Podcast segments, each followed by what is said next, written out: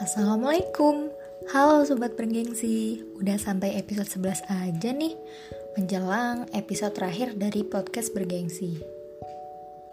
Podcast yang sekarang mungkin akan lebih ke cerita aja ya. Jadi ada sebuah cerita dari seseorang sebut saja namanya Mawar.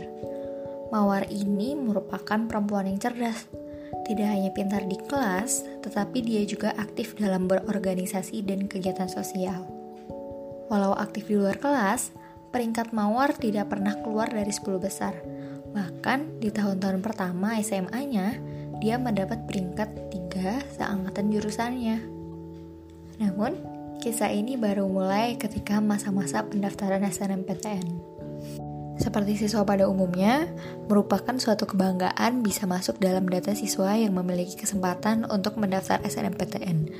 Mengingat hanya 20% dari keseluruhan siswa kelas 12 dari masing-masing sekolah yang bisa mendaftar. Sudah jelas Mawar bahagia ketika dia masuk dalam eh, uh, 20% siswa tersebut.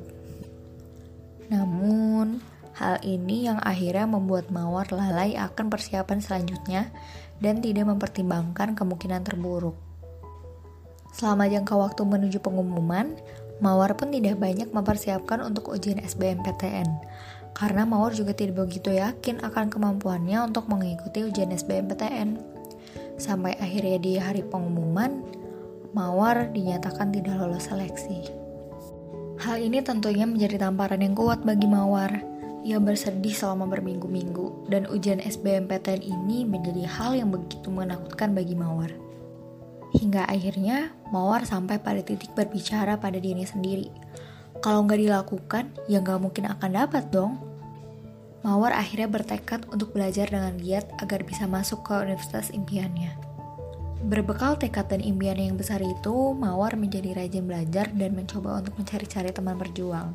Mawar pun tidak pernah lupa untuk selalu berdoa sama Allah untuk diberikan kemudahan. Hingga pada saat hari ujian SBMPTN, Mawar sangat percaya diri akan kemampuannya. Ia sampai berkata kepada ayahnya, Tadi aku bisa mengerjakannya, ayah. Banyak soal yang mirip-mirip dengan latihan soal yang pernah Mawar kerjakan. Namun, pada saat hari pengumuman SBMPTN tiba, ternyata takdir berkata lain. Mawar belum juga bisa lulus di PTN impiannya. Mawar menjadi bertanya-tanya, salah saya apa Tuhan? Mengapa hal ini menjadi begitu sulit? Padahal sebelumnya saya tidak pernah mengalami kesulitan dalam hal ini. Mengapa engkau memberikan kemudahan kepada orang-orang yang tidak begitu berjuang seperti saya? Sampai pada tahap mawar itu sudah merasa Tuhan itu enggak adil.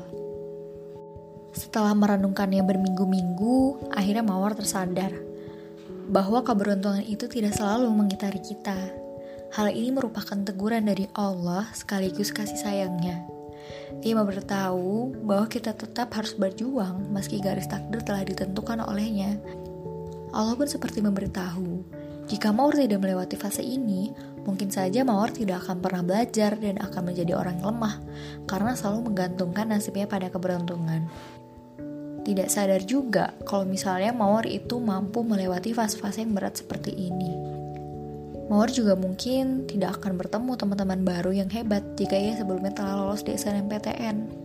Karena selama perjalanan menuju ujian SBMPTN, Mawar itu bertemu teman-teman seperjuangan yang banyak memberikan pelajaran baru, baik dari sisi akademis maupun pelajaran hidup. Alhamdulillah, Mawar sekarang udah lolos di universitas impiannya guys, jalur seleksi mandiri. Yeay, semoga bisa jadi pelajaran yang bisa diambil sobat bergengsi juga ya. Sekian dulu episode kali ini. See you on the last episode. Wassalamualaikum. thank you